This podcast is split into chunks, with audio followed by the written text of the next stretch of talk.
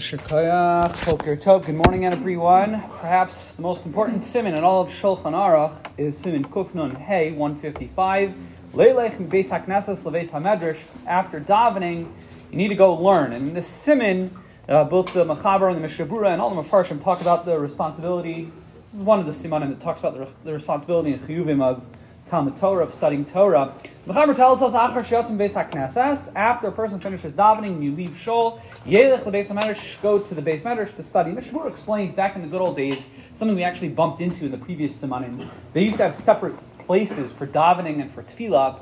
So he, Mishnah Brura explains. So after you finish davening, you should go to the to the Beis Medrash to learn. Nowadays, if the place to daven place to learn on the same building, it just means from from directly from davening, a person needs to go to learn. Now, is not just a cute thing. There's a halacha. The it's midina de Gemara. It says hayotzi mibeis haknesses v'nichnas beis hamedrash. Bosek Torah. A person finishes davening and goes to learn. Zocha makabel pnei you will merit to see divine presence. Shenemar, as the verse says, Yelchu should go from strength to strength. Yara Elokim B'tzion, you'll see God in Zion. Uh, and he says it's basically, therefore, it's a uh, it, it's a chiyuv to, to, we have a chiyuv of Talmud Torah throughout the day and night, but there's a specific chiyuv when you after you finish davening to learn a little bit. That's why we do this divine halacha immediately after davening. It actually is a halacha. And the Mishnah Brura says, a person has to go ahead and establish a Seder Alimud, and uh, he, he quotes the, the Gemara, it says, Kishmachnizin Adam Ladin, when a person goes up to judgment before God,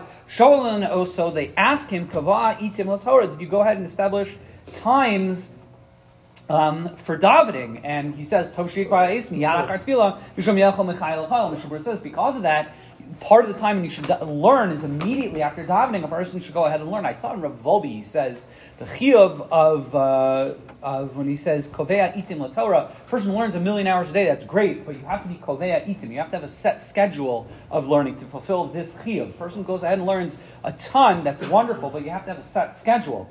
Now, one of my favorite halachas he says over here. It's amazing. He says person needs to set time to go ahead and learn. He talks about the idea of chayadam lilma b'chayom Torah shbeksav person needs to learn a little bit of, of Tanakh, a little bit of Mishnah, a little bit of Gemara, and he says, um, Balabatim, says, I guess people, you're not learning all day. You only have a little bit of time to learn. You still have to make sure you do a little bit of Torah, you have to do a little bit of Mishnah, a little bit of Gemara. What does it mean a person doesn't learn very much, who doesn't learn constant, that's not his life? Person who's a balabatim, person who goes ahead and works, says the Mishnah Brura, that's the kind of guy, she'enam lodim rak shalosh arba shalos bayom. That's the kind of guy who only learns three or four hours a day. Everyone have a wonderful day and learn three to four hours a day.